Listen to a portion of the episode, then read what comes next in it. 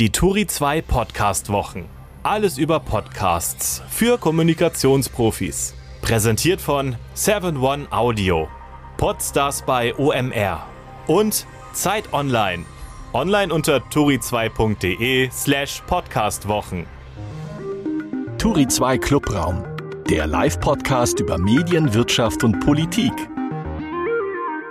Willkommen, ich bin Aline von Drateln und der knallharte Türsteher zu diesem Clubraum heißt Markus Tranto. Ja, äh, was bist du dann? Die Bardame oder vielleicht die Conferencieuse? Aber das kannst du französisch besser aussprechen als ich. Ich bleib mal ganz einfach bei Moderatorin. Schön, dass du da bist, liebe Aline von Drateln. Ich freue mich auch sehr. Chefredakteur von Turi 2 und reingelassen in dieses hochkarätige Zimmer hat er heute den Krautreporter-Gründer Sebastian Esser. Erste Frage, Sebastian, vorab. Steht das Kraut in Krautreporter für Crowd, für Pünktlichkeit, Gründlichkeit, Freitagsschnitzeltag in der Kantine? Nee, das steht für Crowd wie in Crowdfunding. Ah, okay. Aber das ist tatsächlich ein Problem unserer Marke, dass man diesen Witz erklären muss. Und sowieso Witze in Marken sind problematisch, habe ich inzwischen gemerkt. Aber naja, man kommt jetzt auch nie wieder runter von diesem Begriff. Ich finde, ja, er hat sich etabliert, also wirklich. Nein, es ist ein super Name. Und im Grunde wäre meine Herleitung auch quatschig gewesen, denn so toll steht es ja um die deutsche Pressefreiheit gar nicht mehr. Tatsächlich ist ja Deutschland, glaube ich, jetzt bei diesem äh, Pressefreiheitsindex nach unten gerutscht. Ich glaube auf Platz 5 hinter Costa Rica. In hm. einem Wort, lieber Sebastian, wie steht es generell um den deutschen Journalismus? Oh mein Gott. Ähm, ich merke schon, hier werden die ganz großen Fragen gestellt. Wie geht es um den deutschen Also ich glaube, also im Vergleich zu anderen Journalisten, Nussen geht es uns natürlich ziemlich gut. Ja? Also äh, im Vergleich zu Ungarn und Polen und äh, von Russland wollen wir gar nicht reden. Ähm, aber insgesamt, so was Journalismus insgesamt als, als Beruf, als äh, Institution angeht, ist es natürlich eine Zeit des Wandels und es ist quasi unklar, welche Rolle Journalismus in den Öffentlichkeiten der Zukunft spielen wird. Ähm, ich denke jetzt wie ein Pfarrer. Ist das so, ist das so okay? Also sollen wir so weiterreden oder? Nein, wir, wir, wir, wir, werden das, wir werden das noch vertiefen, aber auf eine andere Art und Weise, wie es, wie das, wie es steht, um den Journalismus, auch um die Finanzierung des Journalismus. Wir wollen dich aber vorher erst noch ein bisschen vorstellen und ähm, ich würde dich jetzt als Podcast-Neuling vorstellen, weil wir sind ja in den Podcast-Wochen bei Turi 2 und du hast aber jetzt vielleicht nicht so viel Erfahrung mit Podcast, dafür aber viel Erfahrung mit der Finanzierung von unabhängigem Journalismus. Du hast nach den Krautreportern im Jahr 2017 die Plattform Steady an den Start gebracht und die hilft JournalistInnen und äh, kleineren Medienunternehmen dabei, ähm, sich zu finanzieren. Ähm, du selbst teilst deine Erfahrungen in dem Newsletter Blaupause, zu dem es auch einen sporadisch, glaube ich, eher stattfindenden Podcast gibt und du monetarisierst mhm. das selbst auch über Steady. Wie viel bringt dir das? Leben könntest du von den Einnahmen vermutlich nicht, ne, die du damit erwirtschaftest. Äh, wie viel Geld meinst du? Ja.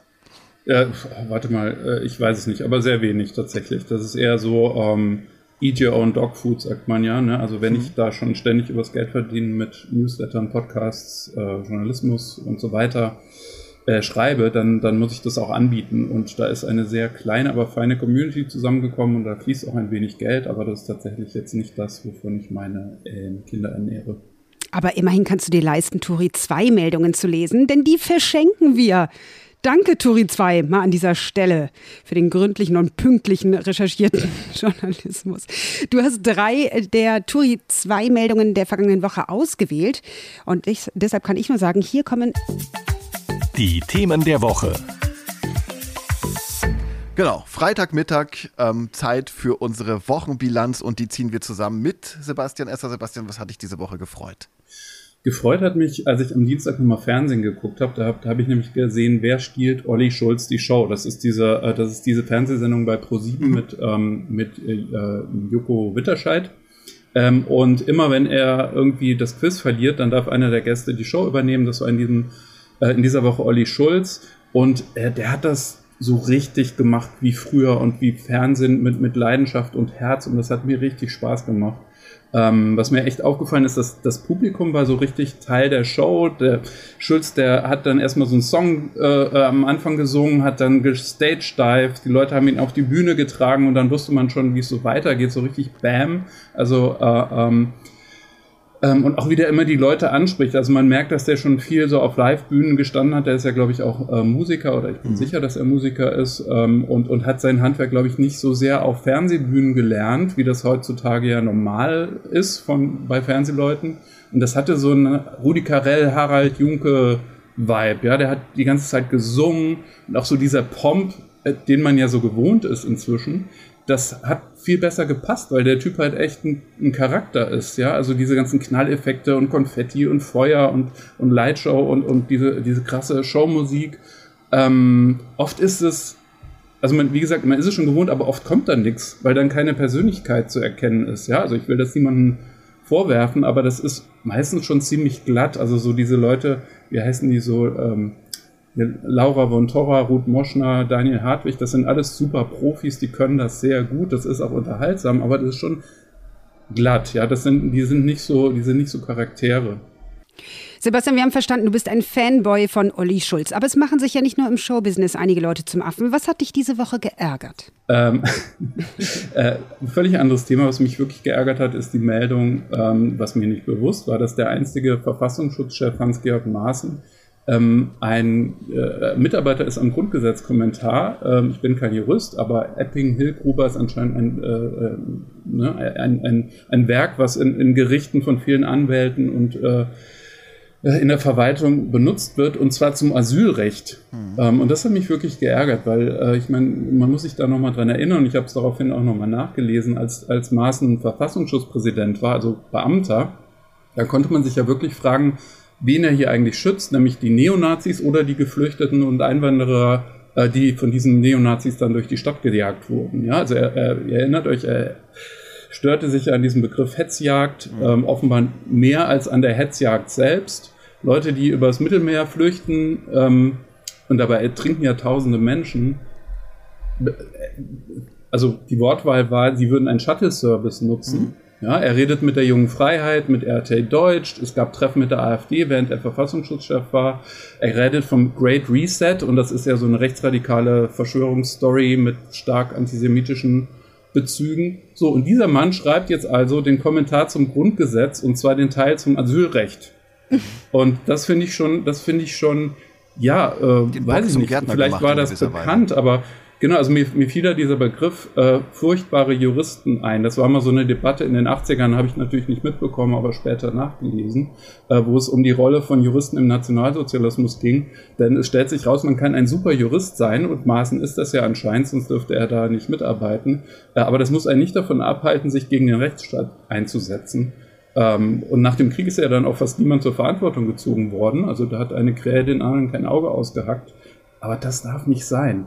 Also da müssen sich deutsche Juristen entscheiden, ob sie in dieser Tradition weiter äh, arbeiten wollen oder ob sie damit brechen wollen, ob sie quasi in diesem, an diesem Kommentar mitarbeiten wollen, äh, wenn einer wie Maaßen da auch mitarbeitet.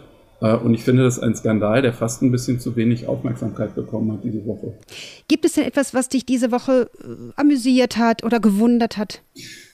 Ähm, ich hatte befürchtet, dass, dass ihr, äh, wir haben ja die Themen schon ein bisschen ausgetauscht, dass ihr auf so Sachen eingehen würdet, wie diese Winnetou-Debatte, mhm. wie diese finnische Party-Ministerpräsidentin, wie die Forderung Moment, Moment, du nennst die finnische Party-Ministerpräsidentin? Das ist aber ganz schön das Framing, also, mein Lieber. Ja, ja, genau. Also, Wollen wir sie einfach Worten, Sanna ne-, nennen?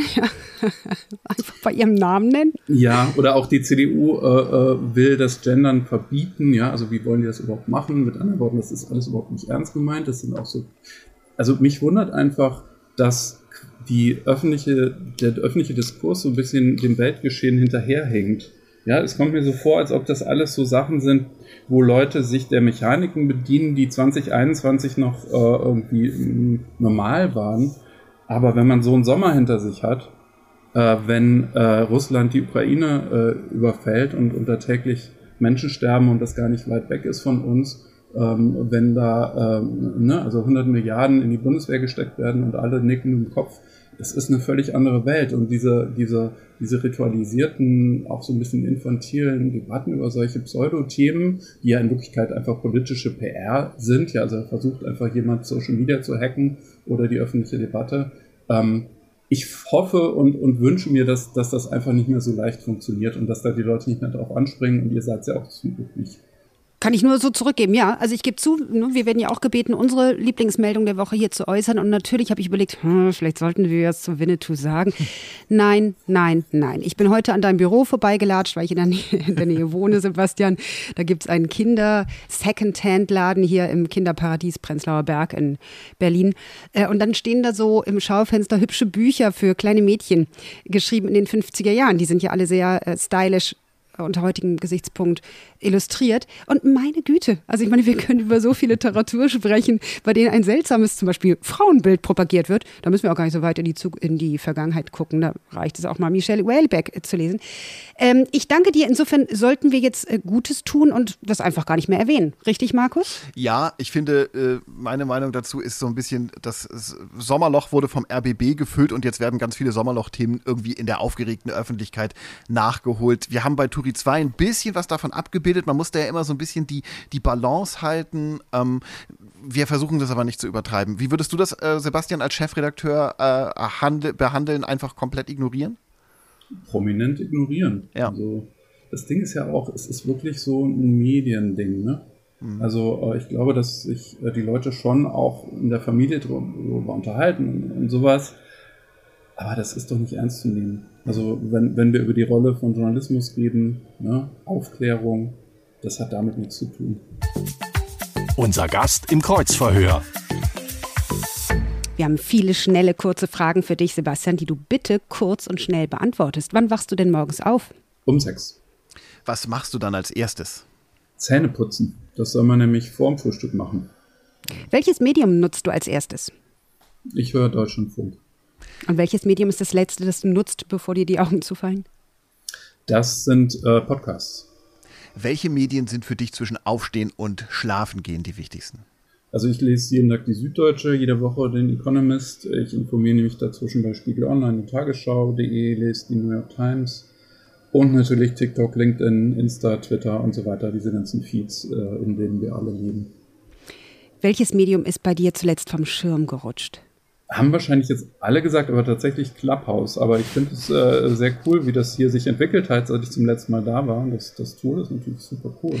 Also machen wir hier eigentlich Werbung für Clubhouse? Sag mal, Markus Tranto. Nein, weil, wir machen keine Werbung für Clubhouse. Weil nein, es so oft jetzt hier immer erwähnt wird im Podcast, ne? weil wir das so nutzen einfach. Na gut. Wir benutzen es als Plattform für unseren Podcast. Mehr nicht. Okay. Wir, wir ja, können, wir, wir können auch, zu, wir können auch ja. zu äh, Twitter Spaces gehen. Die ändern sich auch gerade ein bisschen. Wir ich höre euch jetzt so aus verschiedenen Ecken. Also da muss irgendwas, da muss ganz viel Investorengeld drinstecken. Na gut, aber über die Verquickung von Journalismus und Werbung, deshalb habe ich die Zwischenfrage gestellt, werden wir später ähm, im Laufe dieses Podcasts mit dir sprechen, beim Deep Dive, wenn wir ein bisschen mehr Zeit haben. Jetzt geht es weiter mit den schnellen Fragen. Sebastian, ähm, welches ist denn dein schönstes Interneterlebnis?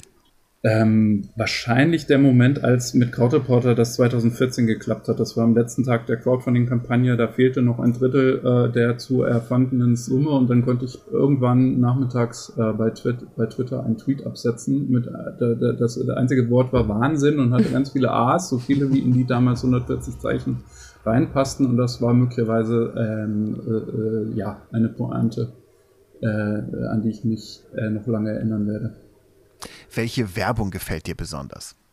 Ich kriege immer so Anzeigen von Amazon bei, bei Instagram und also die verfolgen einen ja so durchs Internet und mhm. das ist, ähm, das ist geil, weil das ist völlig absurd, was die einem da so für äh, Sachen anzeigen. Ist natürlich personalisiert und bei mir kommen dann so Männerzeug, ja, irgendwelche so Schrauben und, äh, und Sachen für den Garten, aber eher sowas, was man so in so ähm, Elektroläden findet, also wirklich absurd. Aber ich habe auch schon mehrfach Sachen gekauft, das heißt, es funktioniert auch total. Ähm, ja. Du hast Schrauben gekauft, obwohl du keine Bohrmaschine besitzt. Ja, irgendwie so. Welche Werbung nervt dich? Ähm, welche Werbung? Ja, also so diese, diese Podcast-Werbung, ne? also die, diese automatisierte Podcast-Werbung. Man hat so den Eindruck, Podcasts sind so das letzte, neben E-Mails, also Newslettern, das letzte wirklich persönliche Medium, was noch nicht von irgendwelchen Plattformen geschluckt wurde und dann, und dann kommt da jetzt automatisierte Werbung rein, die ist auch fürchterlich, weil die immer so anbiedernd ist, ja, also dann wird man geduzt und irgendwie, ähm, die wissen, dass ich in Berlin bin oder jetzt war ich in Schweden im Urlaub, kriege ich schwedische Werbung und ja, also weiß ich brauche ich nicht, will ich nicht, nervt. Welche Marke begeistert dich? Über die Frage habe ich nachgedacht. Mir, mir, ist nicht so viel eingefallen. Mir ist äh, Barack Obama eingefallen, weil der ist ja auch im Wesentlichen eine Marke und die, äh, wie die strahlt bis heute, ist wirklich beeindruckend. Die Barack Obama Bohrmaschine würdest du dann auch bestellen? Sofort. Oder die, die, die, ja. Was war dein Abi-Durchschnitt? 2,1. Womit hast du dein erstes Geld verdient? Mit Holzhacken. Daher der Algorithmus, aber was soll's. Ähm, was hättest du früh über deinen heutigen Job wissen wollen? Meetings mit mehr als drei Leuten sind komplett überflüssig und das Leben äh, ist ein viel besseres, wenn man sie nicht mehr durchführt. Okay. Na, das schließt im Grunde ganz gut daran an. Was war denn äh, deine beste berufliche Entscheidung? Keine Meetings mehr mit mehr als vier Personen? Äh, ich habe mal ähm, zum richtigen Zeitpunkt gekündigt. Und was war der schlechteste Ratschlag, den du je erhalten hast? Lass es einfach. Welches war die erste Demo, auf der du je warst? Das war zu Hause in Hachenburg im Westerwald. Das ist, da müsst ihr euch vorstellen, eine kleine Kleinstadt mit 5000 Einwohnern, alles sehr idyllisch, ein Marktplatz mit äh, Fachwerkhäusern, ein kleines Schloss darüber. Und da haben 1990 äh, Skinheads einen Jungen aus einer kurdischen Familie erstochen, ein Messer in den Rücken gesteckt. Das war tatsächlich einer der ersten ähm, äh, dieser rechtsextremen Morde nach der Wiedervereinigung. Und, und diese Stimmung von damals, dieses Das Boot ist voll, ähm, das hat mich damals wütend gemacht. Und da war ich ja erst, glaube 14 oder sowas. Und es macht mich immer noch wütend. Äh, zuletzt eben auch während der ganzen ähm, äh, Welle von äh, syrischen Geflüchteten 2015, 16. Also es, man sagt ja immer, es gibt so Ereignisse, die einen politisieren. In meiner Generation, ich bin so ein 90s-Kid, ist es entweder Umweltschutz oder, oder diese, diese ausländerfeindliche Welle nach, wie das damals hieß, äh, nach der, nach der Wiedervereinigung. Mhm. Das hat mich politisiert. Wogegen würdest du jederzeit auf die Straße gehen? Gegen Diskriminierung. Jeder Sorte. Also alle haben die gleichen Rechte und die gehören durchgesetzt in einem Land wie Deutschland. Schwarz, Rot, Grün, Gelb, welches ist deine politische Farbe? Ja, also ich bin ein, ein taktischer Wähler, das heißt, ich wähle unterschiedliche Parteien. Ich würde mich als linksliberal bezeichnen, wie so viele. Ähm, also ich, aber ich bin für, für linke Sachen wie Bürgerversicherung, Mindestlohn, mehr Einwanderung, Erbschaftssteuer, gegen Rassismus, diese ganzen Sachen. Und den Liberalen den bin ich deswegen eigentlich zu wenig links. Ja, aber das ist ja auch so, dass die Liberalen heutzutage nennen sich Konservative ja gern liberal, weil das cooler klingt und, und denken dann, niedrige Steuern ist liberal und vergessen, dass, ähm, ja, dass alle die gleichen Rechte haben, auch, auch eben die Unterprivilegierten. Und, äh, und das Problem ist aber, dass ich den Linken halt auch nicht so richtig links genug bin. Also ich bin so einer von diesen ähm, wie heißen die Globalisten, Kosmopoliten, äh, wie, die, wie die Rechte das nennt. Äh, ja, also die haben ja große Angst davor, ähm, Entschuldigung, ich rede zu lang, ich beeile mich. Also ich bin für ein vereinigtes Europa, ich bin für offene Grenzen, mehr Einwanderung, aber auch mehr Freihandel. Ich habe es auch nicht so mit Kollektiven, ja, ich bin eher so ein Einzelmensch. Hm. Kulturpessimismus macht mich allergisch und, und ich glaube auch nicht, dass so Behörden, Verwaltungsbeamte effektiver, gerechter, innovativer sind als, als, als ähm, marktwirtschaftlich motivierte Firmen oder Zivilgesellschaft. Also ich bin sehr für fairen Wettbewerb und das ist etwas, was dann sozusagen auf der Linken nicht gut, ankommt. Ähm, und, und ganz links wollen sich die Leute ja auch wiederum abschotten und haben manchmal Probleme mit, mit Einwanderung, auch mit der Europäischen Union. Ja, und so sitze ich halt da ganz gut zwischen den Stühlen. Das ist ja auch so eine liberale Eigenschaft wieder oder ein Klischee aber da fühle ich mich eigentlich ganz wohl und da ist man ja auch gar nicht allein, da sitzen ja ganz viele Leute. Wir sind ja mitten in den Podcast-Wochen hier bei Turi 2 und deswegen gibt es jetzt noch neun Fragen aus dem Audio-Fragebogen für Sebastian, die man mit nur einem einzigen Wort äh, beantworten muss. Genau, im Zweifel. Wenn ich an meine Kindheit denke, höre ich. Dann höre ich die Vögel zwitschern im Burggarten in Hachenburg. Das war mein Schulweg. Meine Lieblingserinnerung ans gute alte Radio. Ja, also wir hatten kein Privatfernsehen, wir hatten drei Programme. Ich durfte aber auch gar kein Fernsehen, deswegen habe ich wirklich ganz viel Radio gehört. Ähm, ich meine, daher kommt auch die Faszination für Medien bei mir. Und das war damals SWF 3. Und da gab es eine Nachtsendung mit Anke Engelke, die war super cool. Ähm, da gab es Amy's Radioshow, Elmar Höre, kennt ihr vielleicht auch noch mhm. vom Sat 1, der inzwischen Klar. leider äh, rechtsradikal runtergefallen ist, also so richtig. Also ich habe sehr starke Erinnerungen an, ans Radio hören. Heute höre ich am liebsten Musik von also im Moment höre ich gerade eine, ein Album namens äh, äh, äh, Promises von Floating Points. Es ist äh, ähm, so ein Elektroprojekt und Pharaoh Sanders, das ist ein Jazz-Saxophonist, klingt jetzt sehr sophisticated, aber ich kann es wirklich nur empfehlen. Das gefällt auch Leuten, die auf sowas äh, normalerweise nicht stehen. Dazu gehöre ich eigentlich auch. Dann ruft doch ein- einfach irgendeine Hotline an bei einer Öff beim öffentlichen Gebäude, da hört man doch auch immer Saxophon. Oh Gott. Nein, sowas ist es halt überhaupt nicht. Es ist wirklich mega intensiv. Also wenn ihr es ganz laut aufdreht und dann mal eine längere Autofahrt habt, es ist wirklich äh, ein besonderes Erlebnis, ähm, diese, dieses Album zu hören. Okay, probiere ich aus. Spotify macht's möglich. Podcast höre ich äh, am liebsten. Im Bett. Mein Podcast-Tipp. Drei Tipps. Erster Tipp, Intelligence Matters. Das ist ein Podcast von einem ehemaligen CIA-Director. Äh, und da äh, erzählt sich die, die CIA, weil sie von den Weltgeschehen äh, äh, weiß und denkt. Und das ist mega interessant. Ähm, also man müsste sich mal vorstellen, es gäbe einen offiziellen BND-Podcast. ähm, den gibt's In Amerika gehen die da anders mit um und das ist wirklich jedes Mal super spannend. Das zweite, die Audio Browser. Äh, der Browser ist so ein Newsletter, da geht es um so irgendwie Tipps für Lese, für Longreads. Und die haben auch einen einen Podcast, wo sie quasi Episoden von Podcasts zusammen kuratieren, die man möglicherweise noch nicht kennt. Meistens kennt man sie wirklich nicht. Und da findet man neue Podcasts. Das ist ja äh, gar nicht so einfach.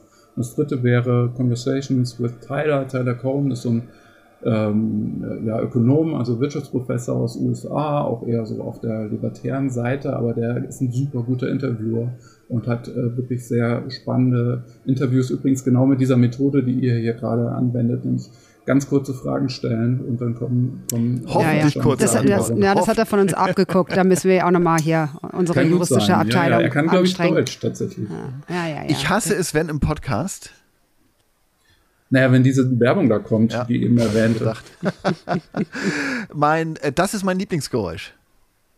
wenn mein Hund seufzt. Soll ich das mal versuchen nachzumachen? Bitte, Ja, bitte. bitte. So. Ich, das macht er, wenn er dich auslacht. Nee, wenn Das- der das ist doch kein Seufzen. schläft. Ich dachte, das ist so ein Hundeseufzen, wenn, wenn sie schlafen. Nee, manchmal dann, die Hunde schlafen doch und, und galoppieren dabei so und machen dann auch so Geräusche, so Traumgeräusche. Das ist sehr entspannt. Na gut. Dieses Geräusch mag ich gar nicht. Ähm, Zoom-Call und dann kommt jemand in den Raum und dann macht es dieses fürchterliche Ding-Dong. Ah ja, ich habe das mal ausgeschaltet. Kann man ausschalten. Ja. Ja. Ich hätte gern die Stimme von. Ich hätte gerne die Stimme von unserem Krautreporter-Sprecher Christian Melchert. Dann haben wir jetzt noch, Aline, sag du es, Jetzt haben wir sieben Sätze. Genau, ihr habt gerade meine Katzen gehört, wo wir gerade über Tiere sprechen. über seufzende Tiere. Die haben nicht die Katzen. haben gefaucht, genau. Äh, Sieben Sätze haben wir zum Beenden. Ähm, los geht's. Die schönsten Pausen sind. Lila? Siehst du? Doch, Ich hätte, ich hätte jetzt, ich hätte jetzt blau vermutet wegen Blaupause, aber gut. Mein Lieblingswort ist, Oh man, sag ich sehr gerne. Der wichtigste Unterschied zwischen Journalist und Unternehmer ist. Ja, der Journalist, der denkt halt nicht über das Geschäft nach. Zumindest nicht über sein eigenes. Das frechste Honorar, das ich je bekommen habe, war. Gar keins. Ne? Bezahlschranken sind. Ein notwendiges Übel. Zu Sauerkraut schmeckt am besten. Ähm, Moment, äh, wie heißt das so? Äh, so Im Rheinland gibt es doch so, so ähm, gebratene Blutwurst oder so. Heißt das, ist das ist Himmel und Erd? Ist das mit Sauerkraut? Ich weiß nicht. aber Keine so, Ahnung, aber Patricia Schlesinger wird's bestellt haben. Ich weiß Ja, es ja. nicht. Also so die französische Variante von Sauerkraut. Ne? Alles, was so Schukrut, so ein Teller mit irgendwie Zeug drauf, das ist schon meins. So, letzter Satz zum Beenden. Ready, steady. Go. Okay. So, ich danke dir und jetzt können wir ein bisschen tiefer tauchen. Schatz, wir müssen reden. Der kurze Deep Dive. Journalismus muss sich heute mehr abgrenzen von dem ganzen Zeug im Internet, hast du mal gesagt. Kann im Kapitalismus nur das als Qualität zählen, was bezahlt werden muss? Nö. Ähm, aber das wollte ich damit auch gar nicht sagen.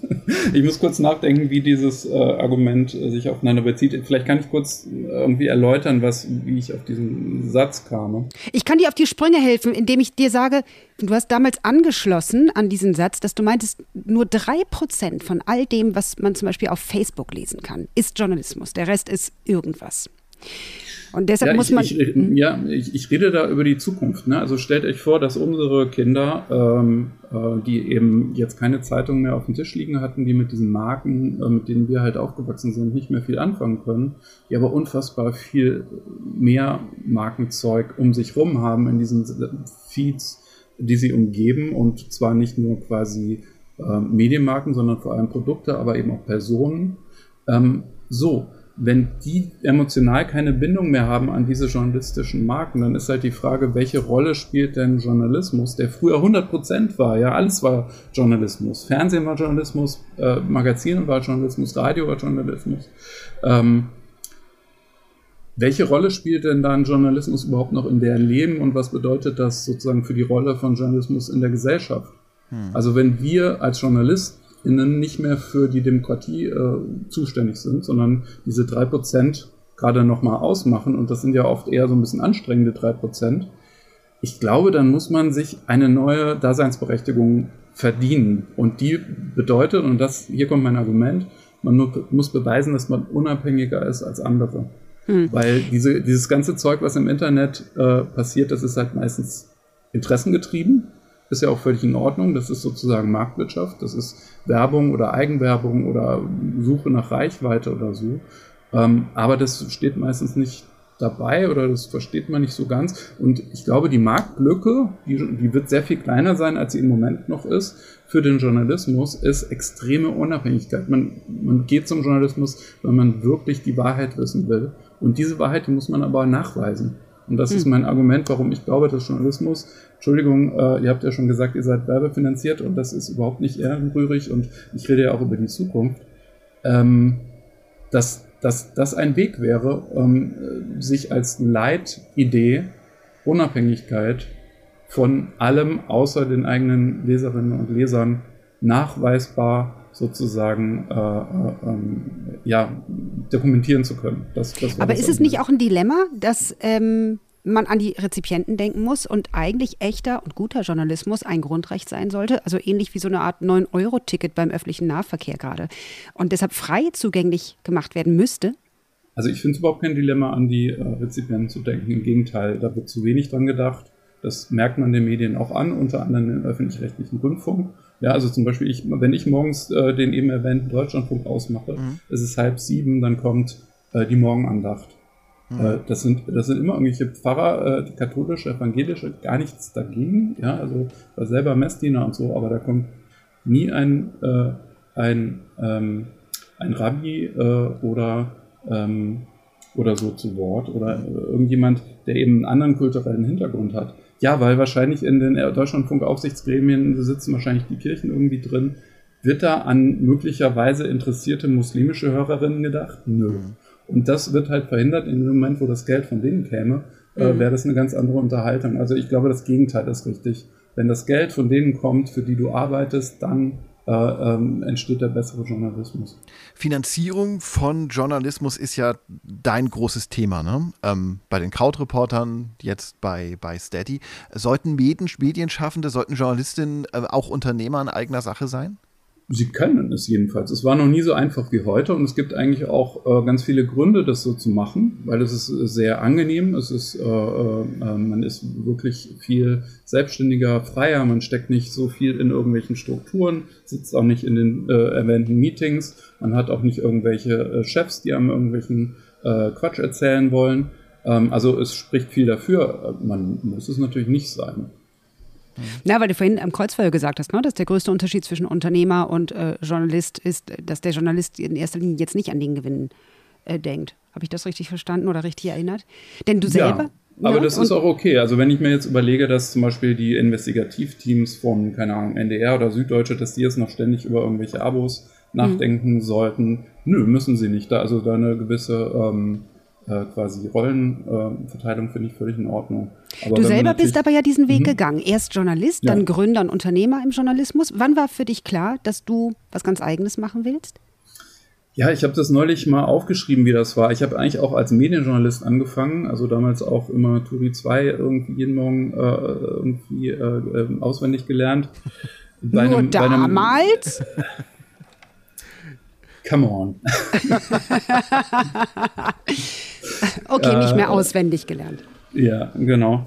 So, und, und, und, und dieses Magazin habe ich mehr oder weniger selber vollgeschrieben. Da gab es natürlich noch andere Mitarbeitende, aber da, da war so wenig Geld da, ähm, weil dieses Geschäftsmodell schon nicht mehr so richtig funktioniert hat. Gleichzeitig hat es mir aber mega Spaß gemacht. Also ich habe ge gemerkt, so dieses selber machen, entwickeln, auch nicht groß sich äh, irgendwie in irgendwelche Strukturen einfügen, das, äh, das funktioniert für mich. So, so will ich eigentlich arbeiten. So, und dann bin ich zu, als das dann eingestellt wurde, zu Vanity Fair gegangen. Das war ja damals, wir haben damals, glaube ich, über 80 Millionen Dollar, munkelt man, äh, nochmal in so einen Magazin-Launch gesteckt für, für so ein neues Wochenmagazin. Mhm. Da war ich Politikredakteur.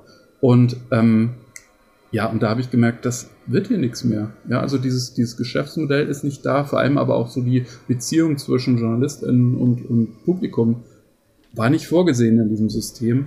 Und dann auch habe ich nochmal so richtig miterlebt, ich meine, nicht, dass es neu war, ich hatte ja viel in irgendwelchen Zeitungen, Zeitschriften mitgearbeitet, aber dass man eben so ein Printprodukt mit Andruckzeiten und so, dass man das so industriell und äh, krass getaktet runterproduzieren muss, dass die Hierarchien da auch äh, noch ganz anders und sehr altmodisch, sehr 20. Jahrhundert sind.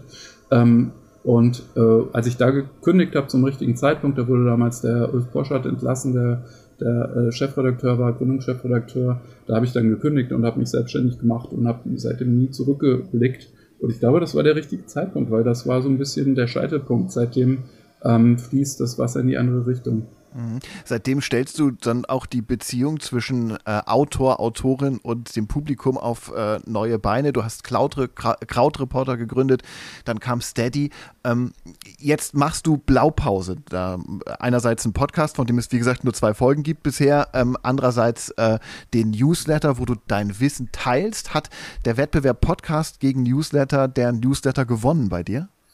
Nee, ich glaube, dass äh, so ein Medienunternehmen, wenn man, wenn man möchte, wie ich das jetzt äh, betreibe, aber was eben auch ganz viele andere inzwischen machen, äh, dass das eigentlich idealerweise mit aus beidem besteht. Mhm. Also der, der Social Media, um sozusagen den Funnel zu füllen, also die Reichweite herzustellen, äh, dann Community über Newsletter äh, herstellen, dass man regelmäßig eine E-Mail bekommt, das ja was sehr Persönliches, ne? dann bist du auf einmal zwischen deinen KollegInnen, deiner Familie, deiner Oma im E-Mail-Postfach und dann nochmal Podcast, um sozusagen die Stimme im Ohr zu haben, sich quasi zwischen die Ohren zu setzen bei den Leuten. Das, ähm, ja, das ist einfach äh, ein super Instrument, um Bindungen herzustellen, ähm, um eine persönliche Ebene zu kreieren. Und das alles gehört irgendwie zusammen. Und äh, wenn, wenn man das alles anbietet, dann ist es eigentlich schon ein Medienunternehmen. Und dann braucht man keinen Verlag, keinen Sender, ähm, sondern wenn, äh, wenn man das richtig macht, dann hat man eine gute Chance, äh, davon allein leben zu können. Mhm. Dann lass uns mal über Steady ein bisschen sprechen. Da macht ihr ja genau das. Ihr bietet äh, Monetarisierungsmöglichkeiten für Journalismus, aber auch für Kunst, für Videos, für Podcasts, für Newsletter, für ganze Online-Magazine. Ähm, das klingt für mich, das Geschäftsmodell, das ihr da habt, eigentlich nach dem, nach einem typischen Abo-Geschäft. Naja, also weil man regelmäßig zahlt, jeden Monat oder jedes Jahr, mhm, das, genau. das stimmt. Der Unterschied zum Abo ist der, dass die Leute nicht für die Inhalte allein zahlen, sondern also die sind auch da. Ja, es muss schon Privilegien geben. Es gibt, wir bieten einen, äh, eine Paywall an, die man in seine Webseite einbauen kann oder eben exklusive Episoden im Podcast und ähnliches. Ähm, aber dazu kommt immer noch so eine emotionale Ebene, die stärker ist als, oder auch intellektuelle Ebene, die stärker ist als bei äh, bei reinen Paid Content heißt das ja in der, in der Verlagsindustrie, ja, wo man davon ausgeht, wir äh, produzieren ein so fantastisches Produkt, oft stimmt es ja auch, mhm. ähm, dass die Leute allein dafür Geld bezahlen. So, wenn ich jetzt aber für die New York Times oder die Washington Post, die genauso ein fantastisches Produkt produzieren, in Europa zumindest vier oder fünf Euro zahle, oder in New York Times glaube ich neun Euro irgendwas, mhm. ja, wie soll ich denn da als einzelner Creator ähm, damit konkurrieren? Die Leute beteiligen sich an etwas, zu dem sie sich zugehörig mhm. fühlen. Und das ist bei, bei einem Abo-Geschäft wie Spotify, Netflix und so weiter nicht unbedingt der Fall. Da wollen die halt die ganze Musik der Welt für einen sehr attraktiven Preis, aber wenn es irgendwo anders günstiger ist, dann gehen die dahin. Aber bei, bei Medien oder eben auch in der Creator Economy, also weil nicht alle diese Leute, die bei Steady sich finanzieren, sind äh, JournalistInnen, im Gegenteil, mhm. die, wenig, äh, die Minderheit, ähm, bei denen funktioniert es darüber, dass die, äh, äh, die, die Leute Fans sind, dass die entweder von der Person begeistert sind oder von der Idee oder dass die Nische einfach so klein ist, dass sie sich daran beteiligen wollen, dass es eben auch in dieser Nische Medien gibt. Mhm. Und darüber äh, entsteht die Zahlungsbereitschaft. Wir nennen das Memberships oder so definieren wir eben Membership, also eine Mischung aus sozusagen Spende und Abo. Ähm, aber es ist immer noch besser, als wenn es überhaupt gar keine Bindung gibt mhm. und wenn es auch überhaupt keine Gegenleistung gibt, weil dann bezahlt halt niemand und dann muss man eben auf Reichweite gehen ähm, das über Werbung finanzieren, das ist quasi nicht möglich und hat ja alle möglichen negativen Effekte.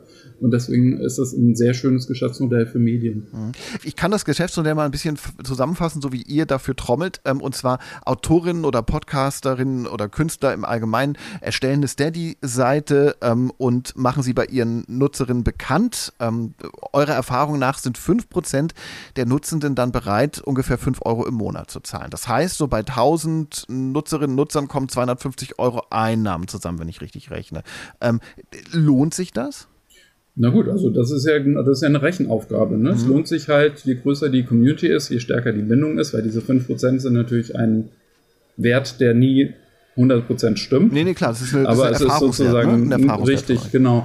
Ähm, also es kommt natürlich darauf an, wie gut man darin ist, ähm, die, die, äh, die Conversion sozusagen hinzukriegen. Also das ist dann wieder klassisches Abo-Handwerk, wie es auch in den Verlagen betrieben wird, inzwischen sehr erfolgreich. Ähm, aber je, je, größer deine Community ist, desto größer ist eben auch dein Umsatzpotenzial. Also ein Lass Fehler wäre es natürlich. Ja, mhm. Lass mal über diesen Community-Aufbau sprechen, äh, bitte, denn wir haben ja bestimmt auch viele Zuhörerinnen, die genau deshalb gerade eingeschaltet haben. Angenommen, ich müsste mich als medienmachende Person neu erfinden. Habe ein Thema, in dem ich ganz gut bin, kann mir ein Newsletter, einen Podcast vorstellen, vielleicht ein Video. Wie sollte ich anfangen? Ja, also stellst dir vor, wie ein Marketing-Funnel. Äh, ich mag diesen Begriff nicht, habe ich gerade drüber geschrieben. Also stellt euch vor, es gibt so mehrere Seen, dazwischen sind Wasserfälle und auf diesen Seen fließ, äh, äh, schwimmen kleine Bootchen. Ja? Und am, äh, oben ist der größte See, ganz unten ist der kleinste See und um den, die Leute, die Boote im kleinsten See, die bezahlen. So, und jetzt musst du äh, diese Seen füllen. Das heißt, du musst erstmal den großen See füllen. Du brauchst natürlich erstmal ganz viel Reichweite, weil nur ein Teil der Leute in diesem See werden sozusagen in den nächst unteren See gelockt werden können über Community, weil sie sich ganz besonders für das Thema interessieren oder weil du eben äh, äh irgendwie als Creator da eine besonders gute Idee hast. So, und wiederum ein Teil von denen wird am Ende, und das sind diese erwähnten 5%, ähm, werden dann auch bereit sein zu zahlen. Das heißt, wenn du jetzt ganz neu anfängst, dann würde ich mit der Reichweite anfangen. Äh, das ist Handwerk, das kann man heutzutage sozusagen sehr strukturiert aufbauen, äh, in der richtigen Zielgruppe, ganz viel mit denen reden, ganz viel kommunizieren. So, und dann würde ich äh, tatsächlich mit einem Newsletter anfangen, weil es nichts kostet, außer Zeit. Dann würde ich vielleicht einen Podcast hinzufügen. Dann würde ich mit der Community im Gespräch herausfinden, wofür die denn bereit sind zu zahlen, weil sie zahlen wahrscheinlich für etwas anderes als das, was du irgendwie anbietest als Creator. So, und dann wird da ein Geschäft draus. Aber äh, ja, das aber ist, ein, ein Meer aus Weile, lauter, ne? ja, ja, aber so, so ein Meer aus Geld sehe ich jetzt vor lauter Sehen nicht mehr. Wäre es nicht eigentlich cooler, wenn ich als Podcasterin wenn du ganz oder viel Geld einfach so kriegst. Sozusagen, ja, also sagt, meine, jeder halt Hörer, ja klar, das wäre doch richtig cool. Nee, aber wenn ich ganz klassisch sage, jeder, der es hören will, muss mir Geld zahlen. Ist es in der heutigen Zeit illusorisch, das von seinen Fans zu erwarten? Heute, wo man sich nicht mehr an einen Ehepartner äh, binden will? Nö, das, das machen viele. Ja, also die sagen, es gibt hier exklusive Episoden, die sind nur zugänglich für zahlende Mitglieder und wer die hören will, der muss zahlen und das funktioniert. Hm.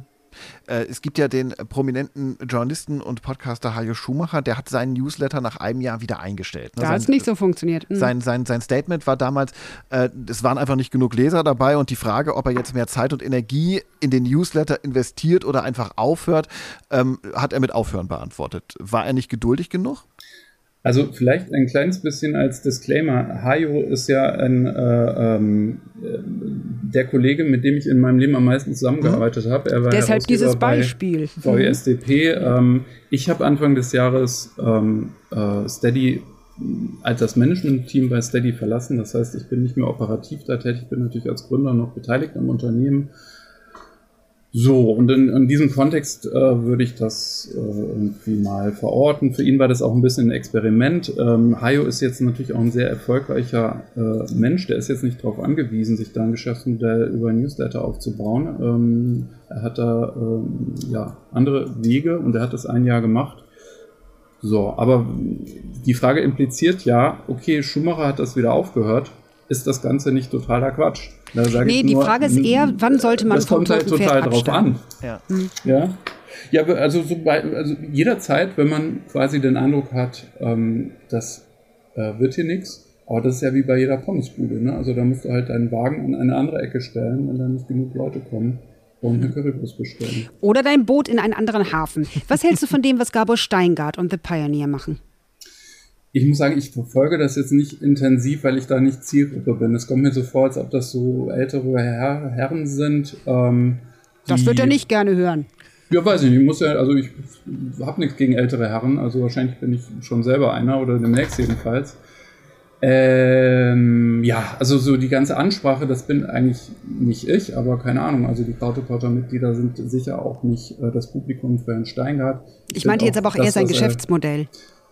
Ja, das Geschäftsmodell, das ist ja mehr oder weniger abgekupfert. Insofern habe ich damit überhaupt kein Problem. Das finde ich sehr gut.